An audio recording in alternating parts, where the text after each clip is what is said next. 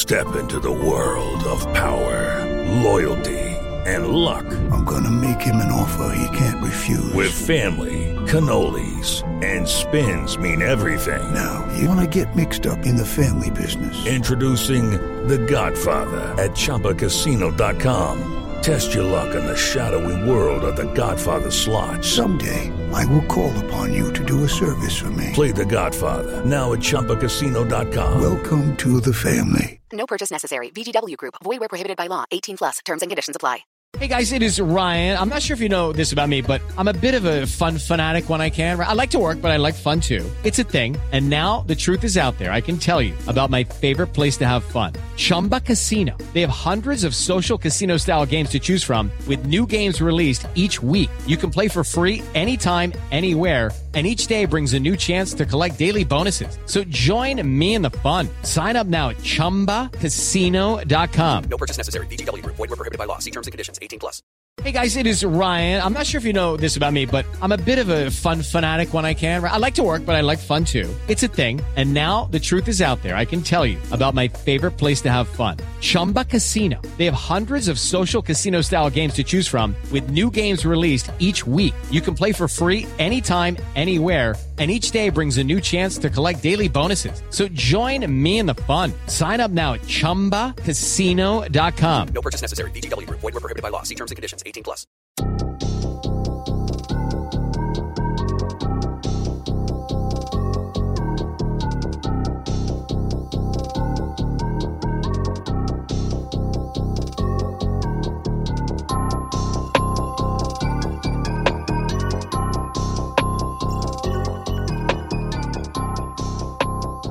Good evening, everybody. Welcome along to the latest episode of Turfcast podcast with, of course, myself, Joe Redmond, and Simon Townley. Now, you might notice uh, if you're listening on um, on your favourite podcast app, like the majority of you do, um, I've done the intro a little bit different today. That's going to normally say good evening, good morning, good afternoon, whatever time of day it is that you're listening to this. But we are live on YouTube at the minute as well. So everybody who's watching it on YouTube right now will, will think, why is he saying good morning? Why is he saying good morning? But that, that's why I've not said it this week. But hello to everyone watching on YouTube. Hello to everybody listening or watching um, at a later date. Hope you're all well. Uh, like I said, I'm joined by Simon. How you been? How you, how you doing, mate? You all right? I'm very well, mate. Excited for it. It's a first. Well, it's you that keep so you, you you you keep asking for it and stuff, don't you? So I just thought uh, I, I always said like we'd do some uh, on YouTube when we when we first got to 100 subscribers, um, and we got to that this week on 107 now actually. So it, we're on 95 for like two weeks, and then I like I put like a I, yeah, I put like a roll call out saying, "Come on, get get get liking us, come on, get subscribed." Uh, and quite a few people um, um, did so. Thank you to everybody who did that. But yeah, so I just thought live live podcast, live sort of like Q and A. If people want to get involved in questions, um, if you're watching on YouTube, by the way, please think of some questions, put them in the chat now, uh, and we'll come back to and answer them uh, once once we've finished talking about um, what we're going to talk about. But first, a uh, big shout out to Burnley Football Club because um, they gave us the perfect piece. Um, of content uh, by announcing that Ben Mee had signed a contract extension half an hour half an hour until we went live. Um, you were shaking your head then. Are, are, you aware of that? I hope you are. No, well, I, w- I was unaware as to what you was going to say is what my problem was, and then now I know. So yeah, I did know that. Usually, for those that might have been the first time of listening, Joe throws these little trumps in there of like, oh yeah, did you know about that? I'm like, what, what, what are you on about? But no, so thankfully I did know about that one. Uh, what are your thoughts then? Oh, he's, he's it's kind of a joke that we um, we left it as long as we did, like to, to trigger that contract. He should be begging him to stay for the next five years, not just giving him a year because he's that much of a vital part of the squad, back room, everything. You know what I mean? He's not just a he's not just on the pitch, is he? So well, yeah, he's a club captain, isn't he? So yeah, exactly. I think I think we're a club captain. That sort of role, yeah, that sort of role you know you, you've got to do you've got to do things that you do on the pitch. You've got to do the things that you do off the pitch man. The way you responded to the banner was a perfect example of yeah. like a captain leading by example. Uh, whether you agree with the banner or not that's a different matter altogether. But the way you came out and spoke for the football club uh, and spoke very very well and articulately and uh, uh and you know faced the cameras at a difficult time that's that's what a captain needs to do. And he's been fantastic on the pitch as well. He's had a good season. Yeah mate not just that is it he's been a 10 year but veteran. How long's he been here now? I just made ten years up by the way, but he's been here a long time. And a, a long time. I'm not. I'm not gonna. Uh, you chat shit. I'll. Um. I'll quickly. I'll quickly have a look. Just but the fact it, that, like said. He's part of the furniture, isn't he? And, and Yeah. keeping people like Ben Because you Gibson out. imagine him in another team's in another team's like top. It, it's not right, is it? They joined Burnley in 2012, so he's not far off, mate. And this will see him. This will see him to 10 years. So the 2022, that he's going to be here for 10 years then. Well, there's not if many people in my lifetime that have uh, even earned the right for a testimonial, but he's earned the right tenfold. Let's put it that way. He's Well, back in deserved the day, it. we had a few, didn't we? I remember Branchy having one. Um, Who did we Andy play with United? Did we no, branches United were weird. Branches were a weird one. I didn't actually go on branches. I, I were doing something. We played Man United in somebody's. We're not. Did we not have like a match for Stan, like not a, a traditional something like testimonial, that, but uh, something like that. I can't remember. But I remember going on quite a few back in the day. Michael Duff, I think, got one. I, I, I can't remember who got one for what, but like I said, there's not many times it people even qualify for it, but he certainly has uh, years and, and in sort of loyalty. But he's a he's a class player, and, and you can't let get anyone like that go lightly. So I'm, I'm glad we've sorted it out and not let it done I what think we as well- a couple of years ago. Well, not do what we what we did a couple of weeks ago as well. We let in Hendrick Hendrick, and all the rest of them leave. I mean, Hendrick will probably be the only one that I think most people would be a little bit annoyed about leaving. Uh, some people won't, obviously, but uh, a lot of the people that did leave, we just thought, yeah, not too bothered if the likes of Lennon and Joe Hart leave. watching you live now. yeah, he's not a big fan, is he? Uh, but that, that's that, that's something I was going to make. That's something I was going to bring up, and it's a good point that you've made. I think it shows the bigger picture that the board have maybe learnt from their mistakes um, of of Possibly. leaving it too late because his his contract was due to run out at the end of 2022. Uh, sorry, at 2021. So at the end of next summer.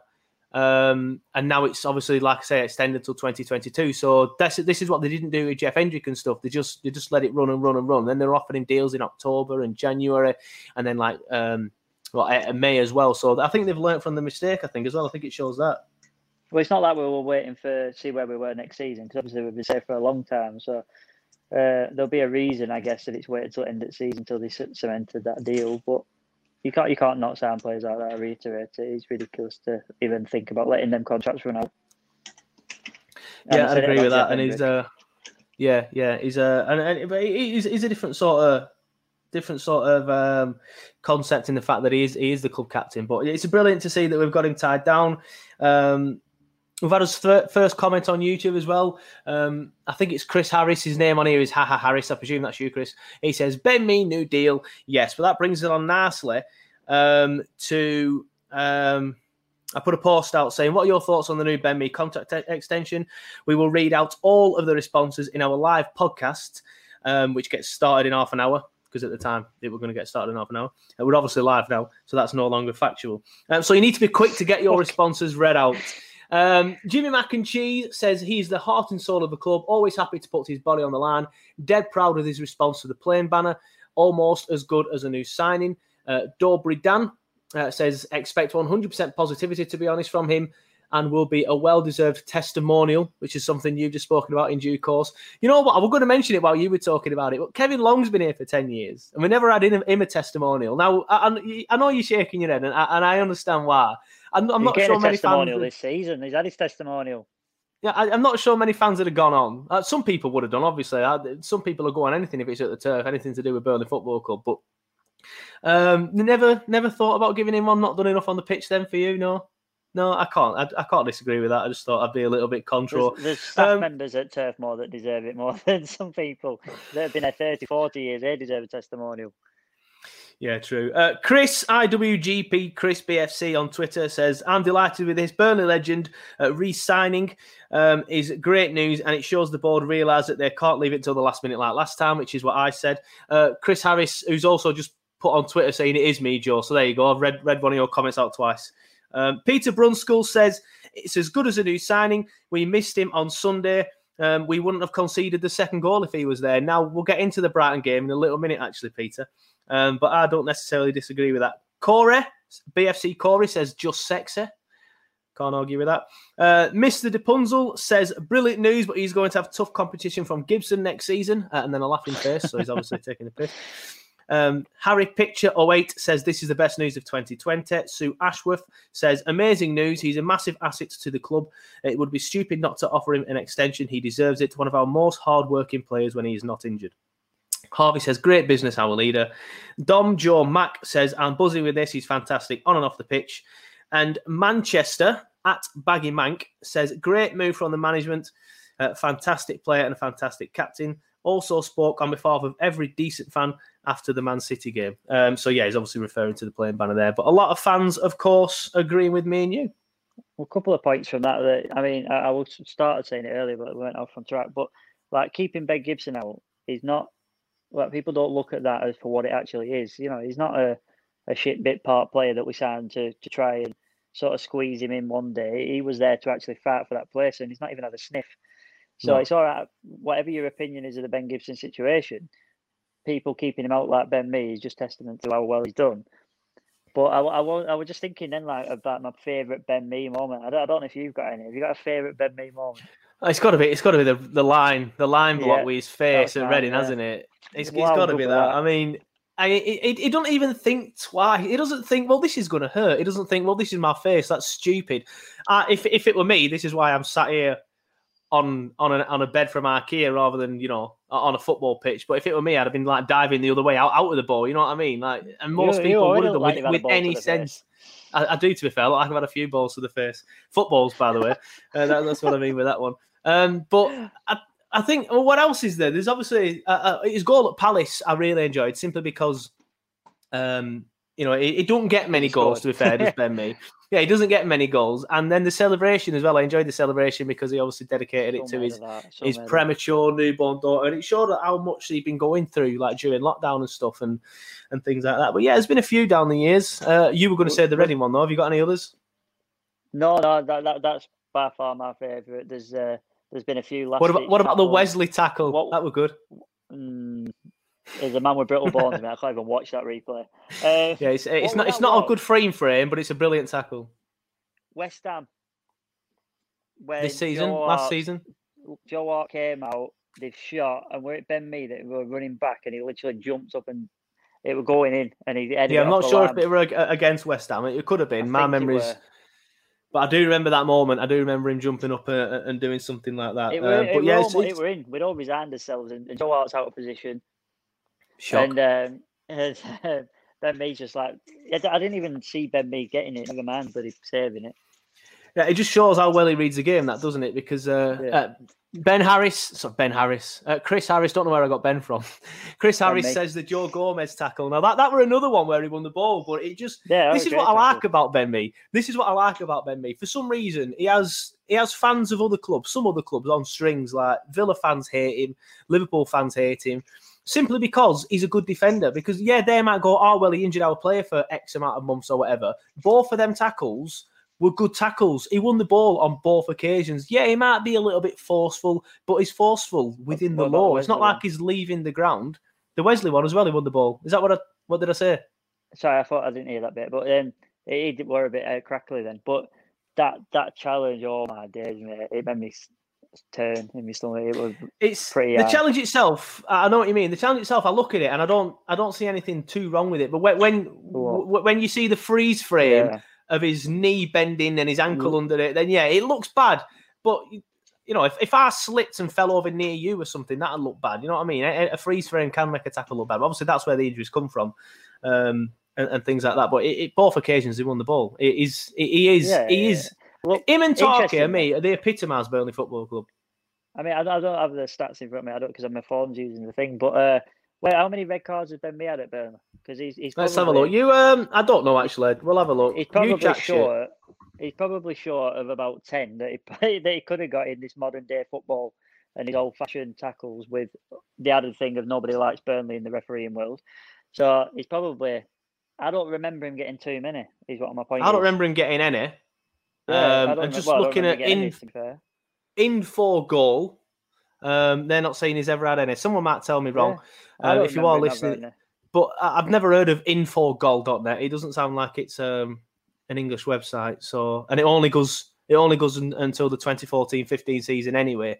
Um, so Yeah, well, I he might have had one before any, then. But when you see the the hard tackles he does, and the the fact that we're Burnley in the Premier League, uh, he- he's surprising really because we even won the Fair Play League, didn't we, back in the Not in the too long ago, yeah. yeah Not too long ago. when ago. that the day, the year they decided that that weren't worthy of a European spot anymore. Yeah, I think I mean Jared spoke about this the other day. Actually, your brother, uh, for those that aren't uh, that aren't aware of Jared, is um, he's on the watch along, obviously as well, uh, quite regular. But um, me and Jared talked about this the other day, and I, I, don't think we actually won it. And I think they decided like we, it was in it was in like three months left that they decided that wasn't enough anymore. You had to do something else. I think I think they were scared of us uh, maybe winning it. Um, and then change the rules. But just looking at the last five seasons, according to this infogol.net, uh, Ben Mee played 32 times this season, scored one goal, had 12 shots, um, which is interesting. I'm surprised he had that many.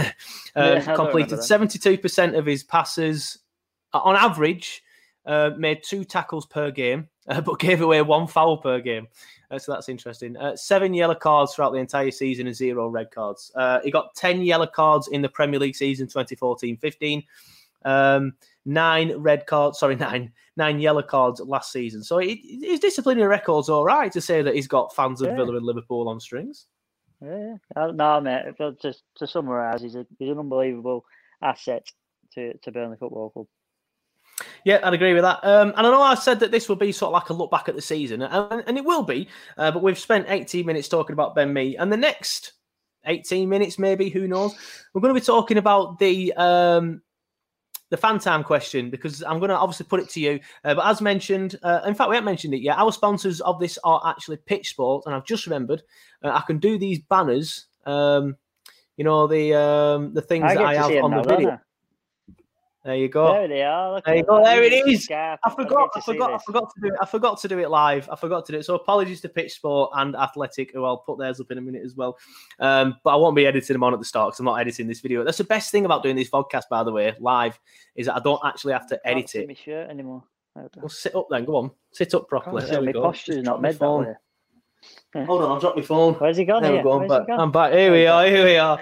Um, right. Um, yeah. What were I saying? Yeah. Fan time. So we are sponsored, as you can mention, by Pitch Sport. Um, they are our sponsors. Um, please go and download the app on the Google Store or Play uh, App Store, iTunes Store, whatever you use to use your apps uh, to download your apps. Uh, it's like a fan hub where you can sort of like talk to other fans, put your opinions across, and things like that. Choose teams, predict results, all that sort of thing, and then give your man of the match and stuff after. Um, after the games, but obviously every week I do what's called a fan time question. Here is my video. It's not the best freeze frame. I love just the freeze frames on you, by the way. They're I- I always know. at, It, it winds me up though. They always, they always, they always do a graphic, right? And I ask them to do it. I do ask them to do the graphic, but it's always when I'm like that. I just know, choose a better freeze frame. They don't, they don't care. They don't. Honestly, it's not them that's on the line. It's me. So this week I asked, I'll put the question to you first before we talk about uh, people's responses. I asked, who is your player of the year this season? It's a nice, simple one this week. All I want to know is who is your player of the year? If you are watching on YouTube now, we have quite a few people watching live. Uh, please comment your player of the year. I'll read them out when Simon's given us his, and I've done mine, and we've read out the ones on Pitch Sport because, of course, they come first. They're our sponsors. So, Simon, who is your player of the season? Do, do you know? It's, it's a difficult one because usually there's a standout one for me, like the, like Mhm. Dwight, for example, when he came in the scene and he just flew through it. Uh, Pope, there's there's there's three or four it could be this year, but for me, I'm gonna go with Tarky Ben Mee? because Oh, yeah, for me, it's gonna be Tarky because few few reasons, but the main ones for me is that he's gone from sort of like being next to Ben Mee to suddenly leading that line this season in the defence yeah. he's he's stepped up as a captain in the last few games, and probably if in a normal, if that was a competitive role being the captain, which it's not, um, you'd be you'd be wondering if he was going to get the captain's armband next year. That's how well he's done while he's been in that role. Um, but yeah, just just stood out, and I think that he's put himself in a really good position in the shot window, which is not good for Burnley, but he's, he's shown himself to be one of the best English centre halves, and I don't understand how he's not the main centre half in England squad at the minute. Uh, I don't understand how he's not even in. Uh, I, I, I, there's players out there that you could argue could be the main centre half in the England squad ahead of him. Yeah. I mean, I, No, I, do agree with with you though. But I mean, how he's not even in the squad? How, Yeah. how is he not even? In, it's an absolute fucking travesty that he isn't in that England squad. Honestly, it is. And people can hide behind the oh well, he's not that good with the ball at his feet. Number one, he Yeah, actually he is. is. He, he- he's Yeah. good with the ball at his feet. He, might not be as good. time. Yeah, yeah, but whereas he's calm as old, Exactly. Whereas he's calm as old. He's class with the ball at his feet. Yeah, granted, he might not be as good as some players in the England squad with the ball at his feet, but he's a better defender. And it's his job to make sure that people don't get chances behind him and get in behind him or, or get headers on the goal or get shots on target and things like that. It's, that's his job. And that's exactly what he does. He, he is class. And I agree with you. My player of the season um, is Tarkowski. Uh, for me, I just think I think without him, I know Nick Pope's done very very well, and I do feel Yeah, harsh not on. giving it Nick. I feel really harsh not giving it Nick because he's been classed to be second in the Golden Glove race is an absolute, um, absolutely again, phenomenal phenomenal achievement. more comes to the Golden Glove than just a keeper. Yeah, yeah, I get exactly. But that's the point. I've got, uh, Tarkowski's top of the, the clearances for the Premier League and potentially up there in headers as well. I'm not sure. I haven't got the stats in front of me, um, which is a nice get out. But for me, it's Tarky. I think. I think a lot of the stuff, a lot of the reason why why Pope does so well and, and the rest of the defenders is because Tarky's in front of him. Now, I'm not saying Pope isn't a class goalkeeper. Of course he is. No, no, um, no. But like I said, there's but uh, yeah, but I think I think I think Tarky for me, the He's only lads, the lad's an 50% of absolute? Rolls Royce.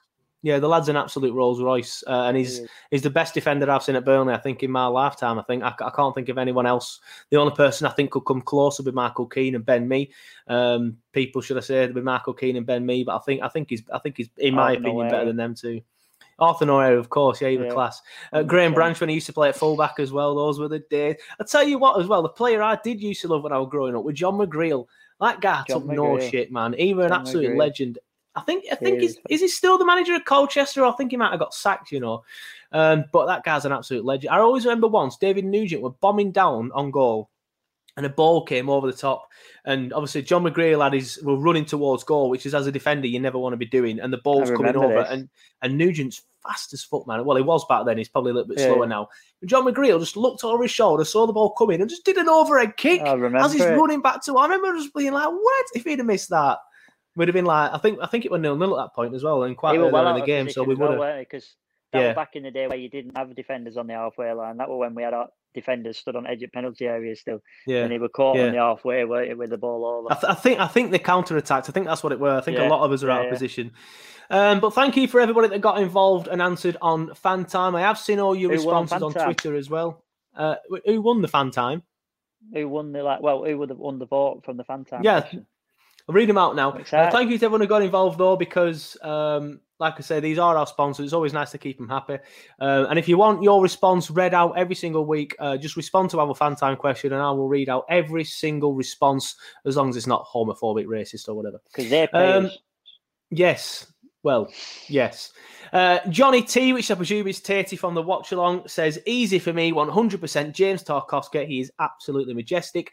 Neil Layfield, friend of the podcast. Yeah, he does. He does love him. he? doesn't he? Uh, but, Yeah. but no, he didn't put any. He didn't put the eyes Oh. emoji, but he does love him. Neil Layfield, friend of the podcast, and um, he's been on the watch along as well with Johnny.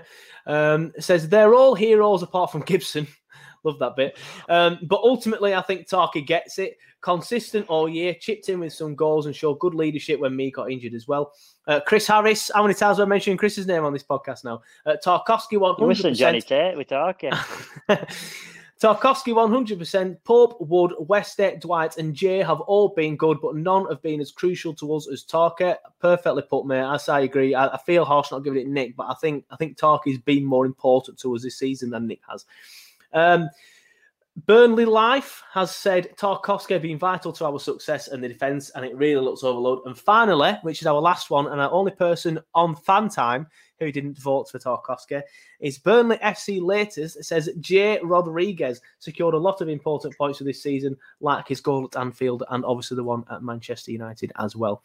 So, what are your thoughts on them responses then, Simon? You said you wanted to know. I mean, it's, they, they agree with us. So, I know it's nice though, because often I'll say stuff and then you get the you know, I hear stuff and I'm rolling my eyes. Even, I might be internally even saying what the fuck, but they're all right. They agree with me. I think I so they think it I, right. think I think that's the majority of people's internal thoughts when they're all in their eyes is what the fuck in it. To be fair, Yeah, yeah. Um, but people don't necessarily all agree with us on on YouTube though. Uh, Forster one thousand says talks. He does agree with us. Daniel Cullinan, um, friend of the podcast who comments on a lot of our stuff, says Pope. And Simon Marroos. I presume this is Simon Marroos. Anyway, it's a guy called Simon M. Uh, so I presume that's Simon Marroos. Evening, Simon. If that is you, hope you are well. Uh, says Nick Pope for his player of the season. Now, I'm I it's easily for me talks or Pope. I wouldn't be overly like shocked if Pope got it. I just think for me Tarky's been the better player. I would be a little bit shocked if J Rod got it. Don't get me wrong, he's been Yeah. class. He gets away I'll- with murder though because of it, like we love him. We love J Rod. He could have an average Yeah. game and he still have him up for the next game. Yeah, I mean, uh, he has been class this season. To be fair, He- like I, I said it on a podcast uh, a few weeks ago, but I'll say it again now because we're live and, and have a few viewers. But I was underwhelmed, is the word I think, when we signed him. But he's proven me wrong. He's proven me well wrong. it. He's been fantastic this season because he, he didn't do Oh, much at West. Brom last year in the Championship, did he? So I remember thinking like maybe he's I past maybe not- he's not as good. As, I Go thought on. he might have been top scorer, but well, he might have been the top scorer for West Brom, but they finished like they, they didn't finish that well. They weren't the top scorer in the Championship or anything like that. no, I thought that meant for West Brom. Yeah, I but um, Well, I remember yeah, being a bit I was not underwhelmed. just because of his. Well, he's been versatility. We fantastic. Well, yeah, and, and we often said about that Jeff Hendrick playing attacking mid. I hated it, Jeff Hendrick in the attacking mid role. So as soon as we signed him, I thought, boom, there you go, you've got one. Um, so yeah, I, I was excited because I preferred him over Jeff in that position. Yep, fair enough. Uh, Simon M says it is me, Joe. So that's the second time someone's commented on the face on the YouTube video. Sorry, saying yes, it is me. Uh, evening, You Simon. Hope you well. is? It's because we appreciate the viewers, we appreciate But the this is- and This is what I've always said. I'm not fussed about Turfcast, the page, having more likes than other Burnley pages out there. It's not something that bothers me. I want to build a community, community. surrounding our view. Exactly. Surrounding our videos, surrounding the people that watch all. I want Chris and Simon Marroos to know each other through Turfcast. I want them to chat to each other in the chat. I want them to, you know, do stuff like that, build a community like like people do on Twitch. This is what they do. They build community around what they're doing. That's what I want to do with Turfcast. So I do appreciate all the people that comment. It is good to see Daniel. It is good to see Simon Marroos. And it is good to see uh, Chris Harris in there as well. can we have like a TC pre-match drink before next season? In Um, like, any- yes, to anywhere all of with, us. um, Anywhere with wheelchair access, yeah. Uh, so Good that night. rules out pretty much everywhere in Burnley. We'll just invite everyone round to your house. Uh, Oh, there we go. There's his live wheelchair, everybody. Yeah. Hang on. Chris says, "Yes, you aren't. Joe, stop lying. I presume that's bothered about. Uh, he's talking about me having more. Like, I mean, it'd be nice, Chris. Don't get me wrong; it would be nice. But honestly, I'm not that bothered. As long as I have people like yourself, Chris, like Neil Layfield, who's just joined in with the chat, like Paul Seedle as well. who I've seen Paul's name crop up loads of times. As long as I have, yeah, Steph, yourself, you know, because you join in with the quiz, even though you're absolutely dog shit every week. Um, but you know, that's that's all I'm bothered about. I mean, it would be nice, obviously, but I'm, I'm not fussed. As long as I have a nice community surrounding my videos, people that get involved, interact, chat to me when they see me out and stuff. That that's all I'm fussed about. Honestly, honestly, I really, really am. Uh, but anyway, that's our uh, Neil Layfield and Paul Seedle. You two have only just joined. Fair enough, people are busy. Marty's downstairs cooling. It'll be cold by the time I get downstairs, um, so I'm fuming. So these people are probably thought, after the chat. It went on that long. I'll leave Joe till after my tea. I couldn't do that because I promised everyone six o'clock. But if you are late to the chat, like Neil and Paul are, please let us know your player of the year in the comments. Me and Simon have voted Talker. Uh, Neil, you've already answered actually on on um, on Pitch Sport, aren't you? But feel free to answer on YouTube as well to get another comment. Boost the analytics, that mate. Keep it going, keep it going. Um, Paul as well, just get get your thoughts in. Uh, and if you have any questions that you want me and Simon to answer later on when we finish doing our usual chat, put them in the chat now, um, and then we'll try and come back to them and, and answer any questions that anyone may have. Um, so get thinking if you haven't thought of one already, or if you thought of one, put it in now. And like I said, I'll scroll up. But of course, part of the podcast that we do every week is we look back at the previous game. Uh, now, we've been doing really well recently. We haven't discussed a defeat uh, since the first game back into lockdown, which of course we lost to Manchester City 5 0. Uh, but this time uh, on Sunday, it was, wasn't it? It wasn't Saturday. We lost to Brighton, unfortunately, 2 1 at Turf Moor. The first defeat at Turf Moor. So, yeah, fair enough. That's Simon's thoughts on the game. Fuck him. Uh, but the first defeat since New Year's Day against Villa. Um, but thoughts on the game other than fuck him, Simon?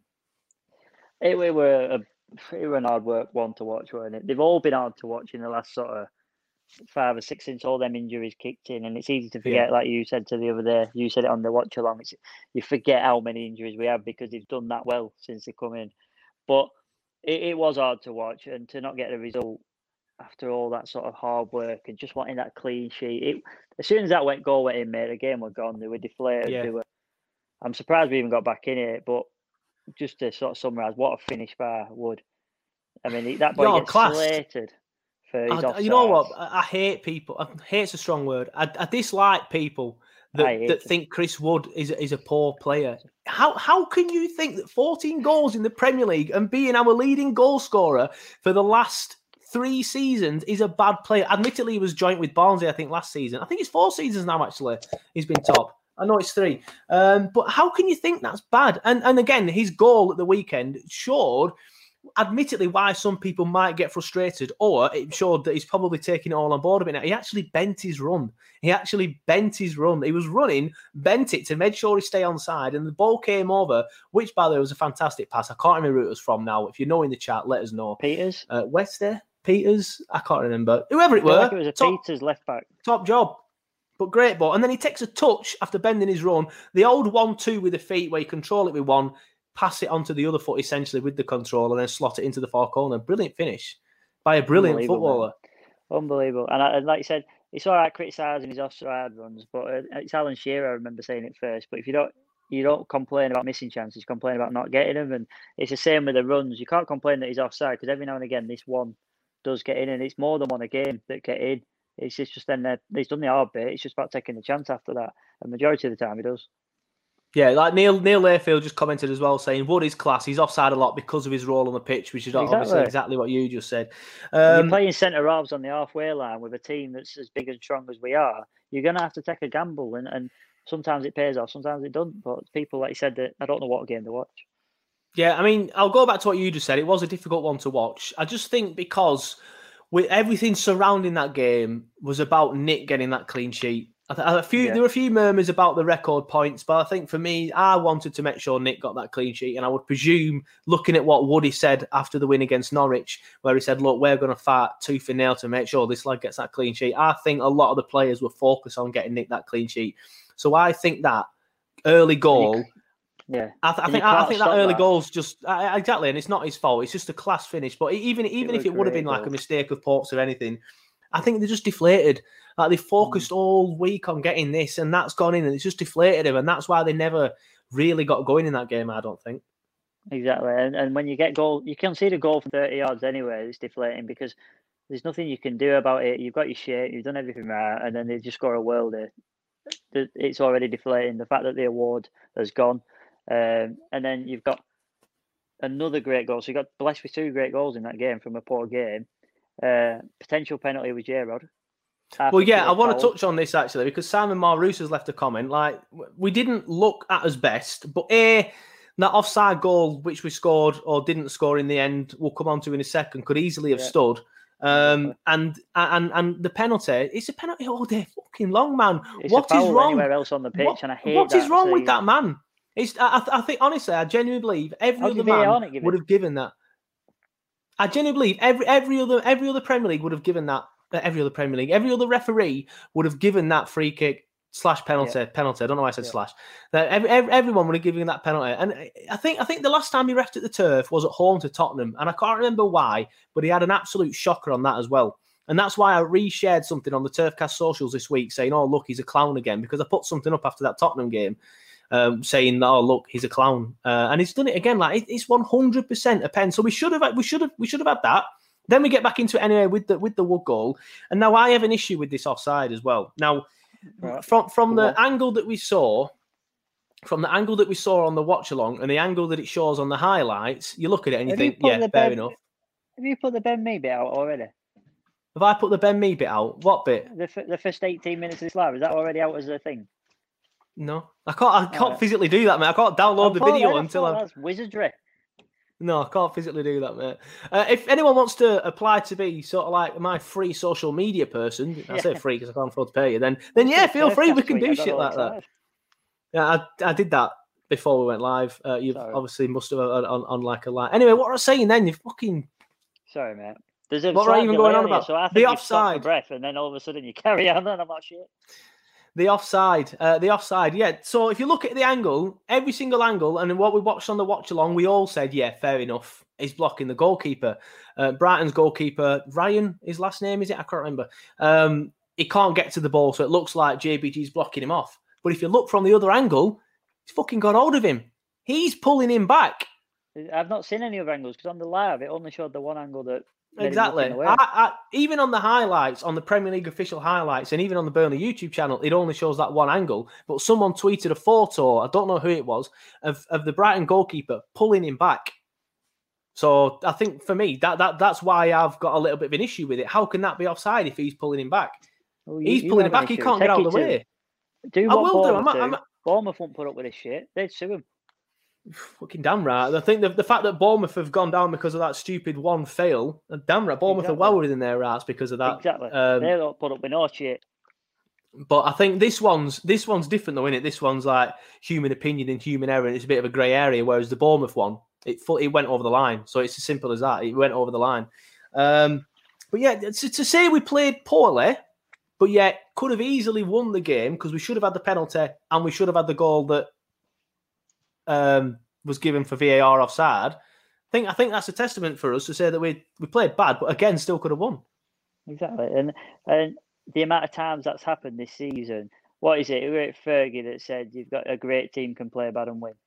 Um, Yeah, It, and, and that's how you uh, you have successful seasons by getting results when you're not at your best. You don't get it at, well, having you know, like you said, getting three points because you played well. It's about Yeah, well, look at the Arsenal at your best. Invincible season. Uh, they, they must have been not at their best so many times that season. Well, I remember it very well. They weren't, but they used to always just dig out a draw. They- They'd always dig out a draw, go on and win the game despite being at their best. So, yeah, definitely.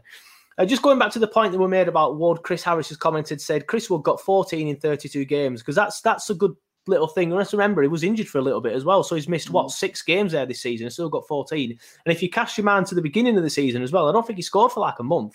Barnesy were getting all the were- goals at that point. Some of them were coming off the bench.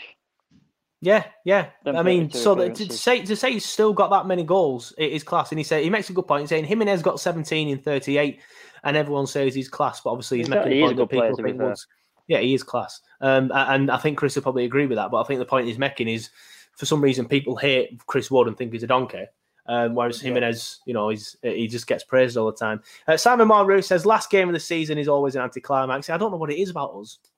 Don't know what it is about us. For some reason, uh, we are dog shit on the last game of the season.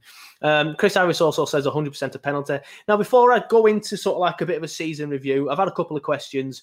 Um, one from Paul and one from Chris earlier on. I'll just scroll up to the Chris one. There it is. I'll put it on your screen now so everybody can see it. I will. Um, can you see it, Simon? It's, I will read it out for you. Don't Oh, worry. oh, Harris. It. Yeah, that's his name. That's his name. But he says, "What's the highest wage that you'd want us to sign a player on?" Um, so I'll put that comment to. I'll put that question to everyone in the chat as well. Um, so if you want to answer in the chat, please feel free to answer in the chat, and you and Chris can all engage and have a little conversation. Um, but I'll also put the question to you as well, Simon. First. Yeah, good question. What a good question. Um, I'm not hundred percent sure what the Burnley cap is at the minute, so let's just throw a number out there for argument's sake at fifty. Uh, grand a week is a top. I think it's about that, isn't it? Because I, I don't know any player that's been on more than 50, 55. I think I think Defour was on 45. I believe Joe Hart was on 50 or 55. Um, I think Tarky's Like, probably yeah. pushing that top bit now. Obviously, we being Yeah, so probably good. isn't knowing Burnley because we'll still keep dragging Yeah. that last contract out before he re-signed or whatever. But um, yeah, no, I say it's fifty for argument's sake. I want to start seeing the sixty-five push now. I know that's a bit of a jump, but the problem I have with it, even though I'm, I'm preaching that's what I want, the problem we have with that is you start upsetting the apple cart because then you talk, you say, well, I'm worth sixty-five. Yeah, your Ben Mees are worth sixty-five, and it, it's how much are you willing to pay for that one player can often make seven more players need a pay rise. Yeah.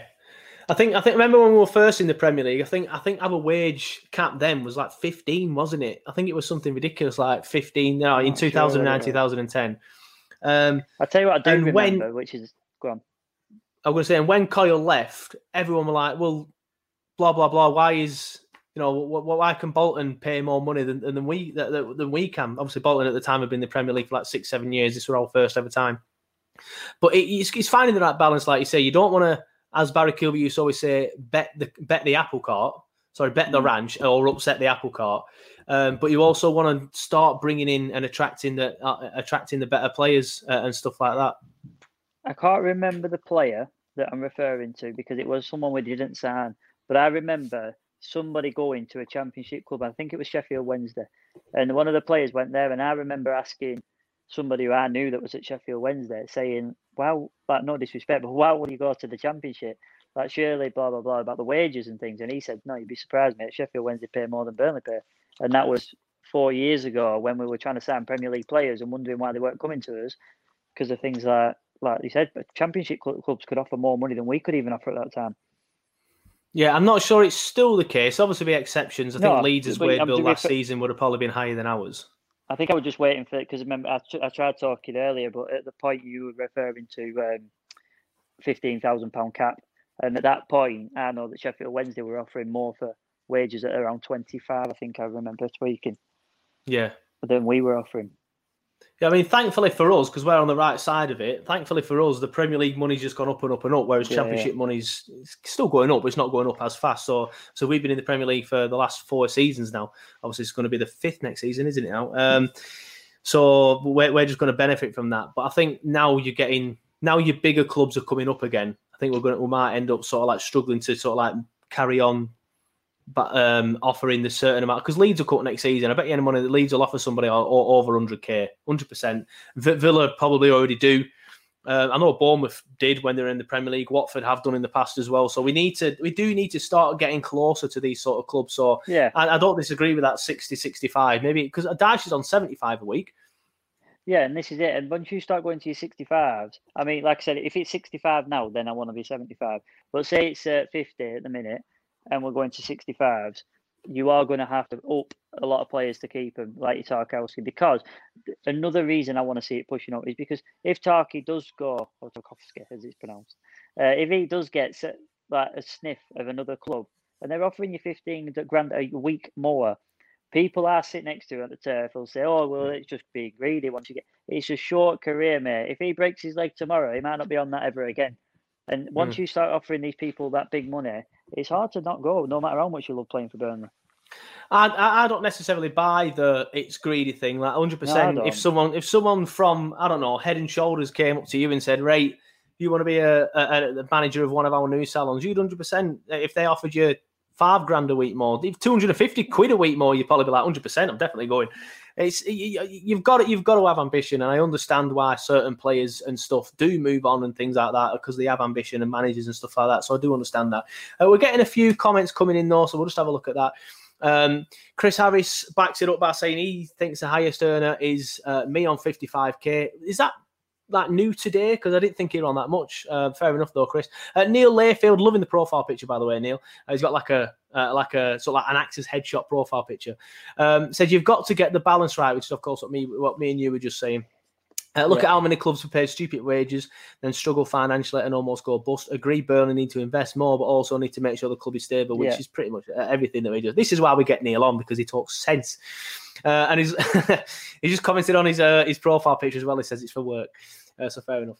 Um, Forster one thousand says we won't be getting players on big wages. Championship and youth, I reckon there may be one from Europe or along. I, I don't necessarily mind the model that we currently have of, of saying to championship players, right, you've done well at that level. We will be your chance to get to this level. I, I quite like that Yeah. model. It's worked so Yeah, far. I, I enjoy I don't, it. I don't necessarily think that's a negative. No, investments, mate. They are, that's what they are out there. If you got not all of them work, uh, Ben Gibson, for example, but if you if you look in that championship, when we was in the championship, do you remember how frustrated we used to get that that that Heaton were in the England squad when, just because we were in championship when they were the standout player, and we always used to say, why do people never look in the championship for for internationals and things like that? And when you're not in the championship, you soon forget how good the, some some of them players are. Yeah, exactly. Like For, Forestieri's just been let go on a free. He, remember he how were good he class about he were class about five six years ago. I don't know what he's like anymore, but he were class And he five never got six that years chance ago. in the Prem. No, true. He, I, I don't. I, some players just don't. Robbie Blake took years. He used to always go on about how he'd love to play in the Prem, and he never really got that chance. Uh, I think Bolton took a uh, sorry Birmingham took a punt on him, didn't it? Didn't he for a bit? But that didn't go well, and obviously we got promoted in the end anyway, so we did get that chance with us, and then Bolton gave him another chance after that. So some players just don't get that chance. Um, but we had another question. Sorry, go on, go on. Sorry, mate, there is a delay. Sorry. I would rather get a championship gamble than when you're looking in Sun and Sky Sports that they put relegated 11. You know what I mean? It's all right putting Deulofeu and Doucouré and all, you know, all the Aaron's uh, people like that in that list. And they are incredible players individually, but are they the right players for your fit? Are they a team player? Are the individuals that, you know, just make themselves look good in a team of average players? Or, Yeah, I mean, you know, look, a perfect example of that. I think for me, it'd be it'd be Chris Eagles. He used to always look class, like when you're on the ball and stuff. But for a team, I, I didn't really, I didn't really, I didn't really appreciate, I didn't really like because he'd never track back and things like that and, and stuff Yeah, like that. Dash wouldn't have it, Uh. Dash wouldn't have it. No, no chance Dash won't have it. Get Uh, we've had another question from Paul Seedall. I'll just put it on screen now so all the viewers can see it. Um, it says, Do you think we currently have one of the weakest squads we've had in a while, even though we probably have improved the individual talent the squad has had? Uh, sorry, the squad has. No. My opinion. Would you like to expand? No, just not. No, I don't want um, to expand. Yeah, I'm joking. Uh, yeah, absolutely not. I don't think that's a thing because look at the injuries we've had, look at the replacements that have come in. And if you actually give us a full strength squad with no injuries, I think our bench is probably. I remember looking back at benches thinking you don't you don't even want them to come on, and Yeah. even in the Premier League. And now you're thinking like, oh all right, go on, throw Brady on. Uh, you know, Brady would have been the first team with someone of you don't really want, and Lennon was in it this year and things like that. You know, don't just forget, don't just look at the eleven that's on. Look at the ones that are have left now, and Hendrick and things like that. You know, we've afforded to lose them players, so I don't think it was the weakest squad we've had at all. I think it's probably one of the depth. The depth of it is what's driving some players out. Yeah, yeah. Uh, I, th- I think some of the depth can be improved, but I won't say it's, it's the oh, weakest squad. No, it's I, the I, I think. I, I think some, someone mentioned earlier on, on the on the um, on one of the apps uh, that were one of the responses that I read out about something uh, that Kevin Long uh, we wouldn't have conceded that goal um, if Kevin Yeah. Long were on the pitch. I probably I, I do I do probably agree with that comment. Obviously, the, the Brighton second goal uh, at the weekend, I do agree with that comment. However. I think Kevin Long's come in and proven that he, Yeah, you know, he probably deserves a shout at Premier League football now, um, which is not something I thought I'd have said this time six weeks ago. But since Ben Mee's been injured, he's come in and done really, really well. And and I think, I think, I think, I think the depth does get a bit of unnecessary stick, mainly because of the cup runs that we've had through, down the years, which have just been absolutely shocking that we normally give to the the squad players. Obviously, we were shit this year in the cup as well, losing at home to Sunderland and at home to Norwich. Um, got past Peterborough though, so that's a bonus. Um, but apart from that, obviously we're just always always so poor in the cups. But I think for me, So- th- th- we- we've shown the, prem, the they've shown in the last few weeks because we've had a lot of injuries that the depth is actually all right.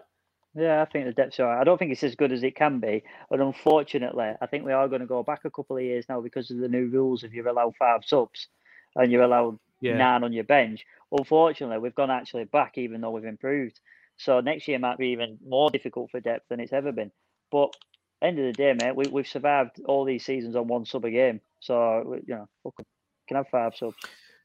Yeah, it's it's one of them though. I- I- We'll just, we'll just go on that five sub rule. I think it's just I know it's I know it's an obvious thing to say, and it'll and it'll be um, something that a lot of people have said already. But it just helps the big clubs, and that's why it's been Yeah, pushed exactly. through because it just helps the big clubs. It's absolutely bullshit. The fact that you the City can look at their bench and bring on five world class players. Same with Liverpool. More so City because City can just throw loads of money at it and not really give a shit. Liverpool can, but not to the same sort of extent that City can. Um, so it's, it's just only going to help them, and that's frustrating. Man United probably can as well in terms of wages and stuff. So it's just going to help the top, the top clubs, which is a bit of a shame. Yeah, yeah, absolutely. I think we need to invest more in the depth of it, like you said. Um, it was interesting though because obviously it counters what I was saying, but only because of injuries. But when you look at the Brighton game, I said there was only two players that you would see come on the Burnley t- pitch uh, on the bench of nine. I think, and the other one was Peacock Yeah. Farrell, which was a third, and that obviously he ain't, coming on unless there's an injury. Thank God there isn't at the minute. But um, you'd have liked to have seen the youth come through a little bit, but I don't know. We need to invest in some serious players that are potentials, and that's why I like like what you said earlier, the model of trying gambles in the championship because they're quite happy to wait for a chance. Yep, fair enough. I don't necessarily disagree with that. Uh, we've had a comment from Chris Countryman who says, "Hi, I'm a huge new Burnley fan uh, from New Jersey. Yeah, it says new. Oh, it says new. enough. Huge new Burnley fan from New Jersey, USA. Just here to say that new. Jay Rodriguez is officially Bay Rodriguez, and he's Oh. made the impossible real. He's made man buns cool. To be fair, he's a good-looking lad, no doubt. He's a cool guy. He's a nice guy. He is, he is a cool guy. Um, not many people will suit that sort of hair, but I, I, th- I know a lot of people comment all the time on my stuff saying, "Oh, good, good, cut that hair," but I, I think it suits him. I don't know. I think not it looks necessarily- cool, mate. If- Could you imagine me or you with that? We'd look. Abs- I mean, I sent you some pictures this week alright. of you with long hair. You you looked absolutely ridiculous. I remember my look 30th birthday party. You turned up with your hair in a bun, and we won't. Yeah, cool. Nah, weren't cool. Well, good. Uh, I've, I've, I've already said too much. I probably won't get my haircut ever again uh, if I carry on. Uh, but Chris has left another comment. He says, "I used to get mad at C Dub's offside tendencies. I think he's, he's, that's his nickname for Chris Wood. Woods. C Dubs is put, but he's he's not. I don't, I don't think he's spelt that wrong. I think he's, he's put that intentionally. Uh, offside tendencies until I realised it wasn't really a tendency, but a good indicator of how positive and front-footed the team plays. And he is a brilliant. He is the best finisher. I said this on the You podcast when we first day one. started it. Day one, he's the best finisher that we have in this squad. And what I always cast my mind back to is the Olympiacos game at home. If all them chances had have fallen to Chris Wood that fell to Sam Vokes, would would have qualified, would would have beat Olympiacos and would have got through to the group stages. In my What- humble opinion, Honestly, I've never seen a game with as many chances ever. exactly. And all you needed were two of them to fall to Chris Wood and we'd have been through. Exactly. He's a class finisher. Uh, but if you get any more questions, please please feel free to put them into the um, into the chat. If you are listening to this on the podcast as well uh, from your favorite podcast provider, um, please bear in mind that we obviously did this live. Uh, so some of the questions and stuff, yeah, some of the questions and stuff. Um, you've obviously might be wondering where they're getting that from. That's because we've done it live on YouTube. And if you don't follow us already, as I've just brought that in, as Simon nicely pointed out, uh, you can follow us all on the social media platforms at the thing below. And this, Chris, is mainly for you because you said you're a, a new Burnley fan from New Jersey. You can follow us all on all these, mate. Follow us all on all these. Uh, but let's just have a look back at the season then, because we are pushing an hour now. My tea's probably freezing downstairs, uh, which is which is a shame. Mrs. put her heart and soul into that. I've got work at home, mate. I'll, I'll tell listeners as well what I told you earlier today. I had an absolute nightmare we work yesterday. Fuck me, right? So I, I, I was at Bradford uh, for a job. That's, I'll say that. Um, at what time do I have to be there? 10 a.m. Not not obviously early. Oh, fine. I got up, had a coffee, nice and relaxed drive in, dropped the lad off at his uh, nana's and stuff. Nice and easy. Got to Bradford, got everything ready for this job, uh, filmed this job, uh, edited this job, uh, finished the job at Bradford, um, and then went over to my job, my next job, which was meant to be at William Hill. Obviously, a, few of you will know I work at William Hill at nights and stuff, doing the directing for their for their internet and things like that. Uh, sat there because I got there an hour and a half early, so I got there at half eight. Bear in mind, I've been walking around Leeds City Centre since seven pm as well, by the way. Uh, but I got into work at half eight. I don't start till ten. Uh, just sat there chilling, and it gets to five to ten, which is when I'm meant to start. And someone walks in and went, "What are you doing here?" And I turned around and I went, What do you mean? There's like, I'm on betting TV tonight, not you, it's me. I went, No, it's me. It's me tonight, tomorrow, and Thursday. Then you all the other days. He's like, No, it's you Wednesday, Thursday, Friday, me all the other days. I'm like, No, you're wrong, you're wrong. And he's like, Oh, I hope not, because I've just got the bus. It's cost me a fiver for the bus. I'm like, cost me a fiver for the bus. I've been sat here since seven. I've been walking around Leeds since seven. Anyway, he checks the fucking rotor, and yeah, I'd, I'd fucked up. I, I wasn't supposed to be in. I'd, I'd been sat there in Leeds doing absolutely nothing for three hours when I could have been at home playing on Warzone with you. Oh mate, got a good finish last night. Yeah, well, we won't get into that because uh, one of your friends has fallen out with you because you're not good enough. Um, but yeah, I am at work tonight as well, so we do need to um, get everything in we need to do. But if you want to, please feel free to get some questions in. Me and Simon will quickly now chat about the season. If there are still some questions there for us to answer, we'll go through them. We'll chat about them. We'll do that for as long as possible until I'm really hungry and I have to go. But so get your questions in. I'll come back to them in a bit. Um, but Simon, your thoughts on the season as a whole, then, because it started off with a good win um, at home to Southampton. Remember going into it not really knowing what to expect from. It's always the same thing on the first day of the season. You don't know how you're going to play. You don't know how the opposition teams are going to play. You don't know how you're going to come back from the break. You always want to start the season well because obviously, if you look back to the last season, we started it so poorly, thanks to, in my opinion, the Euro- Europa League campaign, that we were losing games we should have been winning, and then we were at, at a point where we were sort of like playing catch up and stuff uh, and things like that. So it doesn't really um, help in terms of mentality and things like that. So you want to start and you want to start off with a win. Uh, and thankfully, we did that against Southampton. I'm glad you've recapped that because obviously it helps my memory. But yeah, I, I remember going into that game because you look at the Southampton 11, they're actually a good 11 at the beginning of the season. Yeah, I And, mean, they still are now, but they, they had a really poor start to the season, Yeah, which at the time I thought was a little bit. Uh, they've come into their own now and they're not finished too many points behind us, too many places behind us, which is probably what you'd expect looking at their team. But I, I didn't know what to expect, to, but we went into it and absolutely battered them 3 0. Yeah, but absolutely turned them over, didn't they? I remember Charlie Yeah. Taylor had an absolute field day on that left hand side. Dwight McNeil, and it was like seeing a partnership. That was the start of seeing a partnership between Dwight and I'm sure it was Taylor that started. And Uh, um, no, it was Pieters, weren't it? It was Pieters, Pieters that played that um, game. And I remember it, on the left hand side we had a, an age of space, and it would just kept coming in from that left because of Dwight, and um, it was good to see, and, and, and turning them inside out. And it was just typical Burnley. There were no sort of frills with it. It was pass it along the back, work it down the front, and then D- Dwight McNeil whip a ball in and stuff like that. It was just a, a cliche Burnley performance. But I remember thinking, fuck me, like 3 0 against them. They look. It's interesting though, innit, as a Burnley fan, you come off them games think they were shit today, weren't they? you Yeah. know, not like how class were we, but um, no, they were. But I always remember that mistake that um, Peter's got an assist for this. I remember Peter's got two assists, one for an absolute peach of a cross, which Barnes just It was Pieters battered into played. the I remember the left hand side we had a world. There. I remember that much. Yeah, uh, Pieters who played, but I remember one of them were a beautiful cross, landed perfectly on Barnes' head or his foot, not his head, and he nearly brought the net. It was good of an header. But the second one, he just oofed it upfield.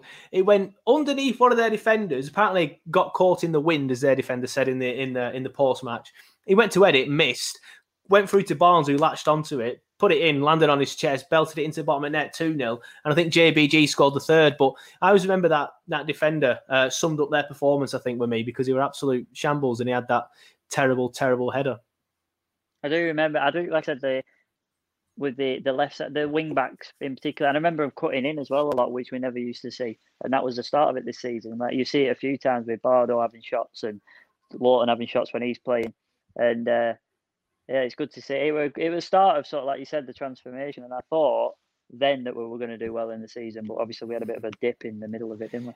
Yeah, it weren't just the middle either, because after that we lost 2 1 at Arsenal. It's that's not really obviously a dip, but I remember that game we played well. But the Ceballos, uh, the lad who, who didn't have that good of a season to be fair in the end, but I remember thinking like this lad's going to be class, he's going to tear the Premier League up. They beat us because of that. Uh, then we went to Wolves and drew 1 1. Um, that were a ridiculous penalty decision that um, we ended up getting karma for, thankfully, uh, which screwed us over on that I one. Then we got beat to my head around Sunderland. I know, I know, it's fucking joke. Then we got beat to Sunderland um, on the 28th of August, and then we lost at home to Liverpool 3 0. Obviously, Liverpool in the end went on to win the league. A lot of people at the time thought Liverpool were going to be top two anyway. So, not many people were that worried about that result. But I remember, even that we having that great month start, should I say, great start to the month and great start to the season, at the end of it, thinking, all right, we've played three good, very good sides here, but we haven't picked up a win. It were mainly the, the game against Sunderland that worried me because we had the likes of Danny Drinkwater playing, Joe Hart, uh, Ben Gibson played as well. I think to be fair in that game, I remember thinking, if did Danny Drinkwater play, he might not have done. He might not have done. But we had a no, I'm- I'm lot. not We had a lot of depth. We had a lot of depth on sure that. we We had a lot of experience, should I say, on that pitch, and ended up But getting absolutely turned over. Point, doesn't it? That goes back to the point of like you said about the, the the question was earlier. Do you think it's the worst sort of depth we've had? We we actually had a cup team for once. You know what I mean? And it was uh, nearly a full full new eleven. Nearly. Uh, We've never had that before. So just echo what you said earlier, really. Then we had an unbeaten September. Uh, so we went to Brighton and drew 1 1. Jeff Hendrick, RIP, with the goal. Uh, beat Norwich 2 0 at home. Absolutely comfortable, though. That that were when that were at one, at one point where I thought, because you've all, as a Burnley fan, I don't Norwich know if, uh, if people, shit then, weren't they? yeah, as a, as a Burnley fan, I don't know if people are going to disagree with me, but I personally, I'm always thinking, I'm always looking over my shoulder just making sure we're that far away from 18th. You know, we've got a point gap, just, just making. But when we beat Norwich that day and we absolutely turned them over, I know it says 2 0, but in terms of quality, we were like 5 6 0 ahead of them. And I looked at that game We and came away from that game thinking, we'll be all right. I I remember coming away from that game thinking, we'll be fine. If, if there's teams like this in this league, we will be fine. There were, there were a game like that, and I think it was uh, I think it was Everton as well this season. What what what's called Everton this season? It were one nil towards, or I think it were, and uh, I remember them. We them won at Turf, they won at Goodison. Yeah, and I remember at the turf, and we beat them, think- and I remember looking, thinking, well, miles better than Southampton because they were struggling then. Yeah, I remember exactly. looking at- yeah. Norwich, thinking when we turned them over, thinking we're fucking, we're doing all right here. I think at this like- point, Southampton have been beaten 9 0 at home to Leicester as well. So I remember thinking Norwich is if it were shit, point, Southampton yeah. is shit. Just looking ahead at some more scores as well. After that, we drew with Villa 2 2 as well. Now, you went on that one, didn't you? Yeah, good game. It were, we didn't deserve much out of it. To be fair, they were a far better team than us, and we just grounded a result out, and then we did it well. But I think they got a goal disallowed as well, so we could have it could have been worse. Well, we had we had we had the the Westy 45 yard lob, uh, lob that that for it were a poor foul, I think, in the end. But it, I, it, it, I it, it were always a foul. afterwards, and uh, and I spoke to Heats about that afterwards, and I'm like, "Oh, you gutted," like winding Eats up saying, "We gutted when that Westy goal went in," because obviously Eats acted like he was just walking back to net. But if you watch it from the beginning, he's done a jog, done a little skip as if say, "I ain't getting that," and then walked back to net afterwards as if to say, "I wasn't even trying to get it." And I remember trying to wind him up about that afterwards, and he said, literally every time the corner there was a corner, Westy was in my ear giving me shit about that, uh, letting it in. Yeah, that's funny. Uh, Richard Goddard says, "Hey up, lads, what have I missed? Uh, just an hour, mate. Just an hour of, of, of live podcast. Um, yeah, um, it does say Ben Mee till 2022 should be at least until 2025. Richard, we have discussed that, but don't worry, the podcast uh, is going to go up in the usual places if you want to download it. And of course, this video will stay on our YouTube as well if you want to go back and, and listen to everything we said about Ben. Uh, but it's great to see Ben obviously uh, extend his stay at the club, so we're all buzzing with that. Uh, we're just going through the season now, though. After that, we beat Everton 1 0 at the turf, then lost at Leicester. Then lost at Leicester, um, but in, in controversial circumstances because we did score an equaliser. Uh, but Ben Mee, sorry, not Ben Mee, it's because we talk about Ben Mee, but Chris Wood had a goal disallowed for absolute fuck all, Oh and then my lost. God, I 4-2 forgot about that. You Oh, forget about that. So obviously the ball's going into the net. Chris Wood's going like that. For some reason, your camera's gone off. I hope everything's okay. There we go. He's back. Chris Wood went like that, as you say, like I'm not touching him. He ran through, and then Rick Madison fell over. Rick Madison that fell over. Yeah, like no, was it was it not Evans? Could have been Evans. Could have been Evans. back? Yeah, I think you were Evans actually, and and, and he oh. fell over his own legs. He fell over his own legs. That's one of. I remember it because I remember even like being obviously whatever Burnley fan will listen. yeah, Richard Goddard confirmed I, Evans. and I even remember. Um, everyone knows me for knows I've got a bad memory, but I even remember the fact that on match at day afterwards, even they were saying like, "Oh, that's ridiculous that that happened." And yeah, it were uh, what what? How could I forget about that? That was unbelievable, wasn't it? I, I work with a Leicester fan, and he actually came up to me and said that decision was a disgrace. And I'm like, don't even talk to me, Dan. Don't even talk to me. I was fuming. Uh, but yeah, That we got absolutely. beaten our points record this season.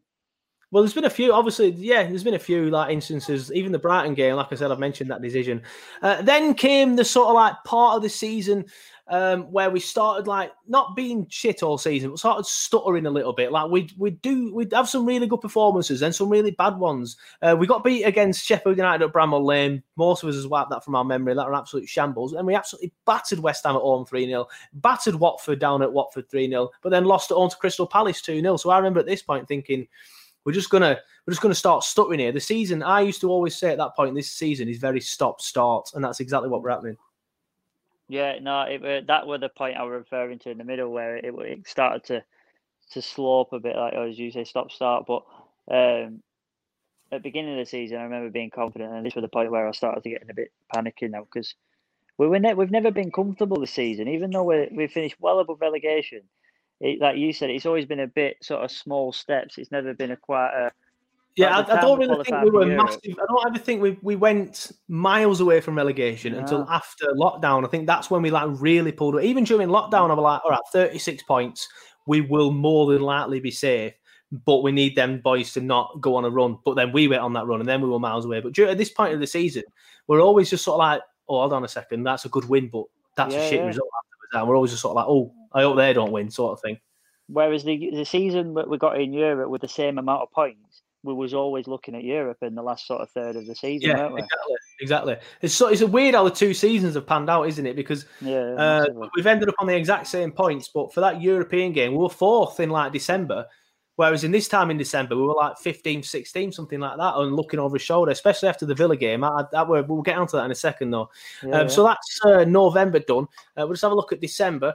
Um, so we um, see again, Love again, this we're starting to get really, really like, ah, we're getting a bit worried at this point. So we lost December's at home. to Man City 4-1. Yeah, we lost at home to Man City 4 1. Then we got beat against Tottenham 5 0. Um, how we got beat 5 0 against the Jose Mourinho side is beyond me. And thankfully, we had a couple of big wins, big wins that we needed. Uh, beat Newcastle 1 0 at the turf, beat Bournemouth 1 0 down at Bournemouth, Dean Court, Vitality Stadium, whatever it's called. Um, then we lost away to Everton on Boxing Day, and then we lost at home uh, to Manchester United on the 28th of December. So a bit of a mixed month, really. Some absolute batterings in there, um, but Yeah. some sort of like um, uh, big wins as well. Uh, when the pressure were on, we started getting some big wins.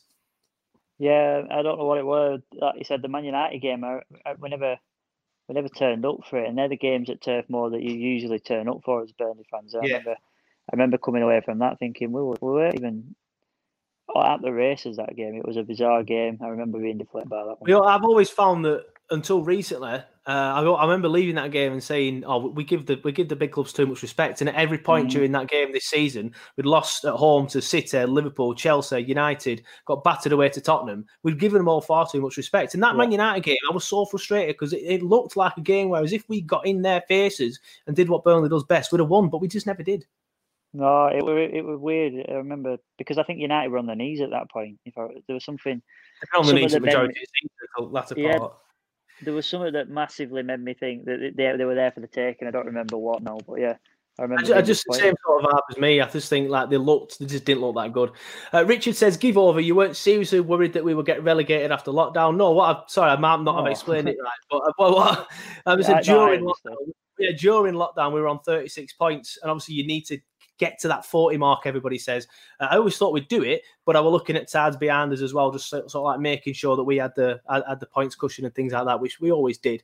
Um, anyway, let's get back into the season. So then January, came, and then yeah, this the game where I left, and I thought we're fucked. Uh, I think we might end up going down. It. I never, I never thought we were going to go down, but I was, I was like, right, I am very worried about getting relegated here. Was obviously the defeat to Aston Villa on New Year's Day, lost two one on to them. We're absolutely shambles that day, but a lot of Oh, people have joked, and it might be the truth, um, that obviously it was New Year's Eve the night before, so maybe some of the players were still a little bit worse for wear. But they've de- they definitely played like that. So Yeah, I mean, it were two bad injuries for Villa in that game. Obviously, the Wesley one and the Heaton one, uh, Mhm. and they still come away somehow with with. and they had that ridiculous goal dis- disallowed where I think it were Wesley were walking back, had his heel just over Oh, like one of our players. The most ridiculous decision I've ever seen. Obviously, Piss I took it at the time, but I think in the end, Villa got they deserved to in that game. Villa done better than Oh us. mate, the, the the actual Grealish show. Anyone who was questioning is Grealish a Premier League player after that game at Turf Moor can't not have said he is a Premier League player. He, he tore us apart. We gave him far too much time. Yeah, I think I think that's the problem. We gave him too much space, but I think Yeah. obviously a lot. I think, I think we were worried that he draws in the fouls, so I think Yeah. that's what we're trying not to do. But I just think we got we got it. Yeah, we got we got it we got it wrong with Grealish that day. I think Yeah, we, we definitely get too much space. We got it wrong. Um, but then again, apparently there were this sort of things after that where we had our meetings as people do. Uh, we beat Peterborough four two in the cup. That ended up being in vain because obviously we lost to Norwich in the next round. Then we lost to Chelsea three 0 at Chelsea. Now I believe this is when we had all these meetings and all these crisis meetings that we seem to have like one every year at the minute. Uh, well, we've just had it for two years, uh, to be fair. Um, but uh, and then we seem to turn it around after that because after that we beat Leicester two one, and then we end January with a win in the league with a win at Manchester United. Obviously, we, we also lost to Norwich as well. But um, I think if I if I'm going to look at one particular moment in this entire uh, one particular game in this entire season that turned it round from being stop start to pushing on and being an absolute force like we were in the second half of the season was that Leicester game. And if I can pinpoint an absolute moment within that Leicester game that turned it round and therefore turned our entire season round, for me, as Simon does somersaults for some reason, uh, was Nick Pope's uh, penalty save in that game. Yeah, I were uh, I were working in Manchester that day, and I had it on. I was at a conference, and I was one of the like you know like the guest artist that comes on and shows you what to do. And in front of hundreds of hairdressers, and I had the fucking Burnley game on on my phone at my table waiting for my slot. I didn't, didn't watch any of it, and I remember Louis, my son who's eleven, for those who don't know, rang me and said he saved the penalty, and I'm watching it on bloody Sky Go or whatever. So I didn't even see it. I didn't even know it was a penalty at that point. I remember him ringing me up, and I'm at the table thinking, "Fucking good," trying to not act, react.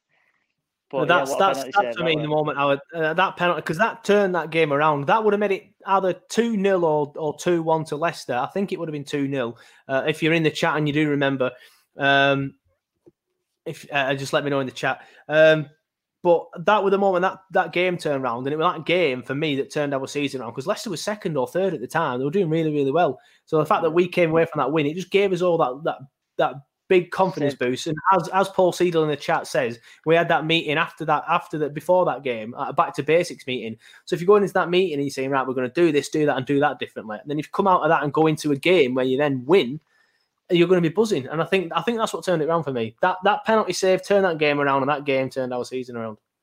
Yeah, there, there was. I don't remember when the meetings are, but I have heard about these meetings, and uh, that penalty save against someone who's then gone on to win the Golden Boot as well. By the way, um, True. is a is a pivotal point in the season, as you call it. Yeah, definitely. And then obviously the win at Man United as well. We were both there in the in the box, which was absolutely class. Uh, Well, probably we my got battered favorite. for that, didn't we? Remember, Yeah, we, were only, one, grief for that. only one person. Only one person battered us. Only Who one person. I can't remember his name. but on YouTube. I, I, I don't genuinely remember his name, and I, I, I don't, I don't are. give the haters. I don't give the haters what they want because they want, they want this. They want to show that they've got to us. Fuck them. Who gives a I shit? time of my Uh, we, had a, Stretford End dancing about Jay Rodriguez's goal, getting scowled at. we had a good time. That's all that matters. But we were fantastic that day. What a get! Oh, so so good. Uh, there, there were not one player that didn't excel. Um, if it, if it were in paper, they'd have all got at least a nine out of ten. They were, it was literally one of them games where every single player was amazing. Just quickly break off because I've seen a comment from Forza 1000. Do you think the Villa game was the worst home performance under Dyche? I think it definitely was this season. Um, I can't remember any others that stand out think. too yeah, much. I can't. I can't go back through Um, that. So uh, my memory's not good enough to go back for every single home game, but no, nothing else seems to stand out more than that. Um, in fact, yeah, it does. Everton 5 0 on Boxing Day or 5 1, whatever it was. Yeah. for that, will probably worse than that, to be fair. Um, that was Joe few, you know. final game, though, weren't it, to be fair? So that ended up being a bit of a positive on that side of things. Um, but yeah, then we go into February. Um, obviously, then we had the nil nil at home against Arsenal. Uh, then we watched, uh, we watched, sorry, then we beat Southampton 2 1 um, down at Southampton. The reason why I said watch is because I watched it in a bar in Tenerife um, and I was thinking about that in my head at the time. Uh, then we beat Bournemouth 3 0 at home, absolutely battered, and then drew with Newcastle United um, away. And in the end, an unbeaten, uh, an unbeaten month to say that we played Arsenal, Southampton, Bournemouth to a lesser extent, and Newcastle away. You know, that's a really, really good month. And as I said, we started pushing on at this point. I don't remember Bournemouth being a, even a relegation contender there. I think they were comfortable. Were- I don't think. There were a lot. Of, I think they were like lower mid-table sort of thing. They were always in a battle. don't- They were always in a battle, but you just never really felt. For the majority of the season, I thought Villa were going down. and They've just recently pulled it out of it, out of a hat. Obviously, the, the West Brom fan did the did the Villa's going down, down. Everyone thought they were going down, um, and I think it's I think it's Villa pulling away. It's class. Villa pulling away that, that's pulled Bournemouth into it. But Bournemouth after lockdown, I think that's when Bournemouth have, have ended up being sucked into it. They've been shite, absolutely shite. That home defeat to Newcastle, what sent Bournemouth down really. I know. I know. And then there's centre halves being scoured at 50 million, but they're going to give him 35 because he got relegated. Yeah, uh, that's another matter. But a good month there for Burnley. Then we push on into March. Obviously, only the one game in March um, because um, the uh, the old Rona happened.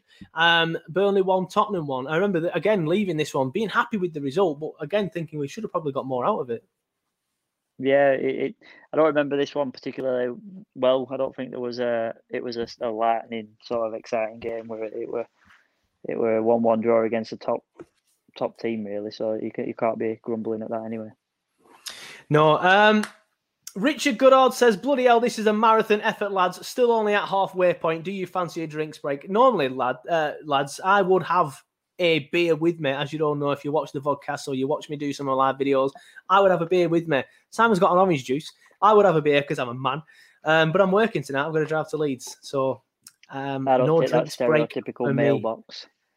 No, he doesn't at all. Uh, I do. Uh, he doesn't at all. Um, but uh, again, we are we are nearly done though, Richard. So don't worry about us. If you do want us to answer some questions after we finish the season review, uh, leave a question and we'll read it out uh, probably in around five minutes. Because after that, like I said, was the was the break for Rona. Then we came back and we are an absolute force after Rona, weren't we? Let's just forget that City game five 0 uh, But obviously we Yeah. lost uh, away to City five 0 Then we beat Watford. Then we beat Palace in the month of June. Two big wins um, that got us over that 40 point mark. At this point, we're on 42, I think. Yeah, I mean it started the Palace decline that as well, didn't it? Um, Yeah, yeah, yeah, Yeah, well, I think they played, uh, they won their first game back from uh, Rona. Um, then they got battered by Liverpool and then they played us. So we were sort of like, I think they might be Watford, you know, um, but I can't remember. Obviously, I don't know much about Palace. Um, but yeah, so then, but then that did start the Palace decline because they, I don't think they won again, did they? Um, sorry, mate. Austin trying to get in shot there. Um, no, it's uh, I'm saying again. I, I'm off track. I'm not even gonna lie. I was talking to Austin. Sorry. Saying I don't think Palace won again after that. No, no, that's what I mean. I, I mentioned that earlier. Sorry, I just didn't hear you. But yeah, so I think they went seven seven losses on the bounce. Yeah, and then we move into July. Obviously, a very, very, very packed month. Um, so we'll just discuss the first three games. Uh, Burnley one, Sheffield United one, West Ham nil, Burnley one, and then Liverpool one, Burnley one. Um, so some good results there, really. Oh, some very, very good results, and, and Yeah, some good performances as well. We, should, we could have beaten really. We should have won. Yeah, we should have won. Yeah, Again, yeah. I, I, I work with a Sheffield United fan. The first thing he said to me is how you didn't win that game yesterday is beyond me. Um, and Liverpool as well. Yeah, Liverpool probably should have won that one, but we just showed the different side of our game in that game. They showed our resilience and uh, and the character because we came back into it and got and got the draw with a fantastic goal from Jay. This is the first season in the Premier League where we've, we, as soon as we go 1 0 down, we, it's still we've got a game on. Whereas usually in the last few seasons, when we've been 1 0 down, it's like, let's not be four or five. You know what I mean? There's been always been a fear of getting turned over. But I think this season is the first season where I thought, come on, if you can do this, you can get back into this. Yeah, uh, I'd agree with that. and the fact that we got the point um, at Liverpool, Liverpool, uh, pretty much sums that one up. Uh, then the last three games of the season: Burnley won, Wolves won. Um, again, uh, that will one. We'll just do these singular now because we're into the last few. Um, give people a chance to ask another question if you want. We've only got a few games left to do, and if there's no questions in there, I'm going downstairs and having my tea and getting ready for work. Um, so, uh, Eric, we questions if you want to ask him. But but the Wolves game, one of them games where we were watching it, I'm pretty much bored. We weren't really playing very well, uh, but thankfully we got the we got the point through a deserved penalty and a nice dose of karma as well. I know. I mean, what a finish by Jimenez as well. Let's just give credit where Yeah, credit's great, due. great finish to be fair, fantastic. Serious goal. If you're going to score a goal against Pope, that's the kind of goal that you don't mind saying, all right, fair enough. Yeah, the fact Um, that it just came to him so fast and he just adjusted his Oh, body and got the it. power and pace and placement on it, insane, man. They were a serious goal, and like you said, they deserve penalty in in terms of both legs, if you want to call home and, and away in a leg. Um, and then, yeah, fuck 'em. He's one of them. I, I saw them all whinging about it. I had a Wolves fan comment on my thing uh, saying how, how you got that penalty, and I just screenshot your uh, Turfcast thing of the Karma, one, the karma one, yeah. Sent her that badge. I didn't get a reply. Yeah, of course you didn't. You wouldn't do though, would you? Um, but then after that, there was the Norwich win. Norwich down to nine men. Um, a few Boring, people, if anything, criticised us for not finishing them off, but we got the win, and for me, that's pretty much all that matters. Yeah, that's all that matters. And it was at a time where there was still the pressure of keeping the clean sheet and getting a points total, the highest points total. Yeah, exactly. And we got the clean sheet, which in the end was all in vain. Um, but then obviously the last game of the season, which we have just discussed, so we won't really go into, was Brighton 1, Burnley Yeah. 2. And it, it- it's a shame the season ended the way it did. But if, if you could choose a game to, um, what's the word, be the exact opposite of what our season was, or at least the second half of the season was, it'd be that Brighton game. Yeah, it were, it were, it were a great game. The Villa game were a great game. Uh, the Spurs away was a terrible game. Uh, City, I'm not that arse. I give up to that one now. I, I call City, that 4 you, you, yeah, your City and your Liverpool. I'm a bit disappointed we didn't get much against Chelsea this season because they're a little bit. I mean, they're finishing the Champions League places, admittedly. So you, it's, it's a top four club, so you can sort of like hold your hands up sometimes. But I think there's been they've not been all that Chelsea this season. They've No. done well. Having said that, let's just. I'm going to go back to something that you said at the start of the season. You predicted okay. Chelsea to finish in the bottom half. Yeah, because they didn't have any sign. Did they have the embargo on at the time I said this? They had the embargo, new manager, and the players they were starting the season with Abraham. Who'd have predicted anyway that he'd have got 10 goals in the first half of the season as, he did, I think it were. Uh, but for me, there was no one in that team that had any leadership that were going to drag them up. I thought they were going to crumble, to be honest with you. But Lampard, I'll take me out off and I'll say he's done an unbelievable job. And, and hopefully they go and win the FA Cup with him. Yeah, they've done well. I like I like Frank as well. I think for the Yeah. first time in a long time, I look at Chelsea and think, yeah, you know, you're not massive dickheads because I, I like Frank and, and, and I like and Chelsea. ca- uh, I won't, I won't go as far as saying I like them. I just I just don't detest don't like them the- anymore.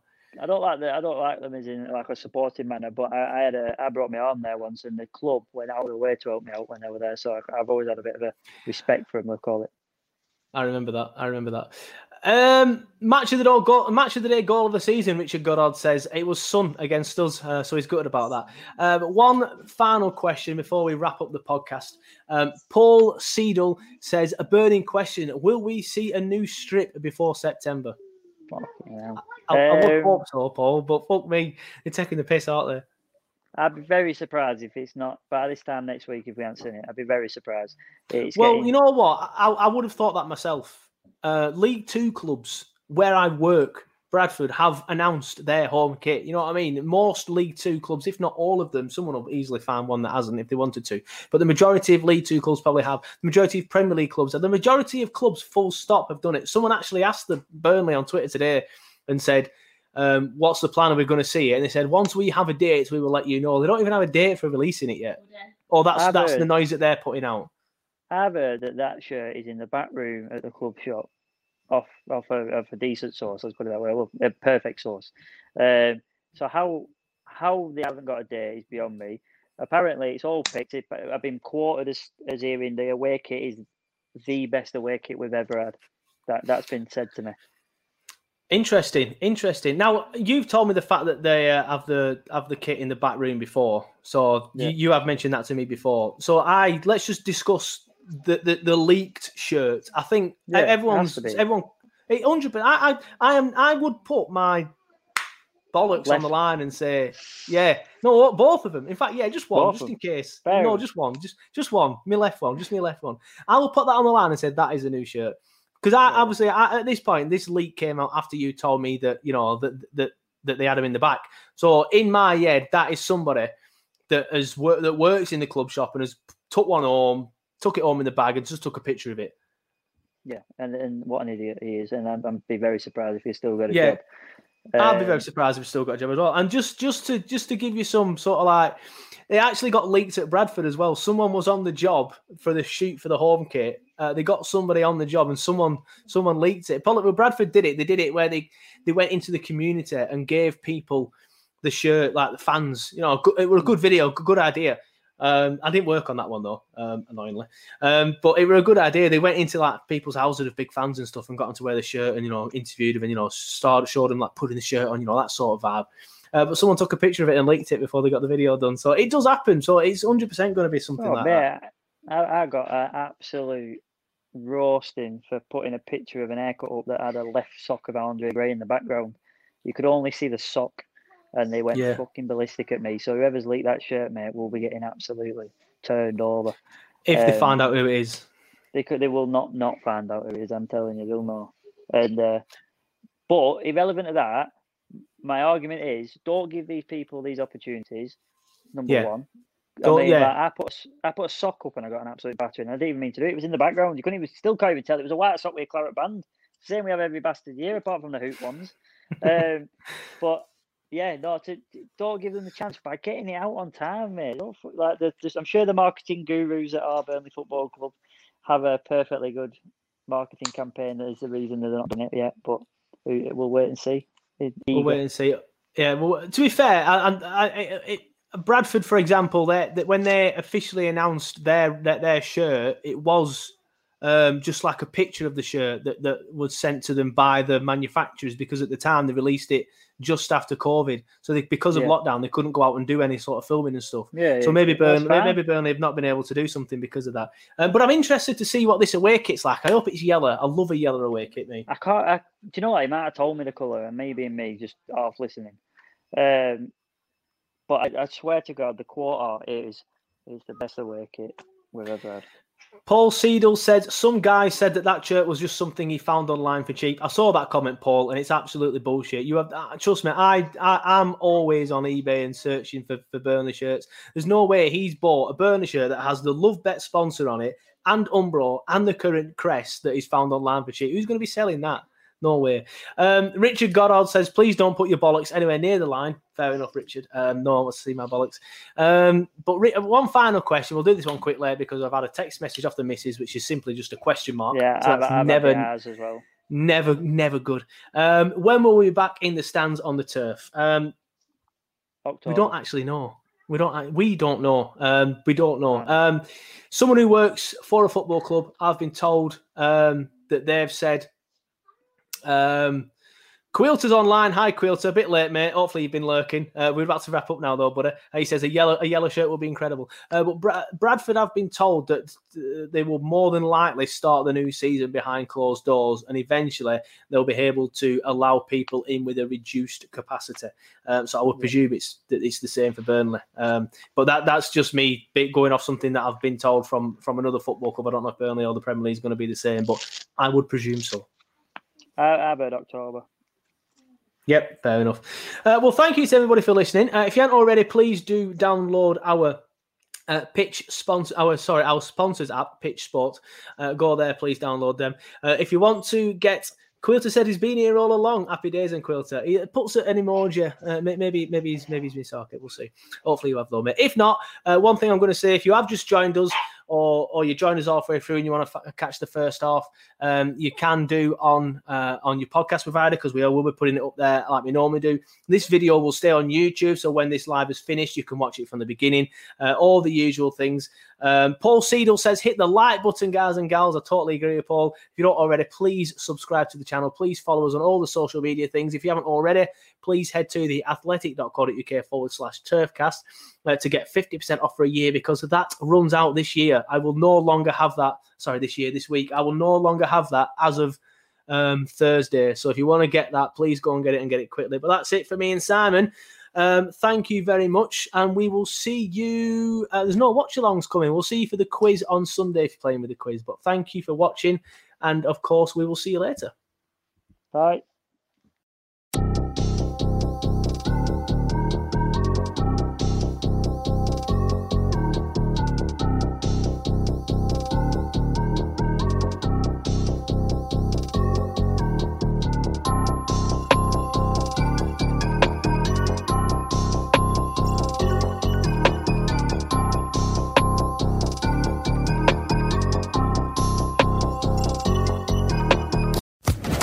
Podcast Network. Okay, round two. Name something that's not boring. A laundry? Ooh, a book club. Computer solitaire, huh? Ah, oh, sorry, we were looking for Chumba Casino. That's right. ChumbaCasino.com has over 100 casino style games. Join today and play for free for your chance to redeem some serious prizes. ChumbaCasino.com. No purchase necessary. Full prohibited by law. 18 plus terms and conditions apply. See website for details.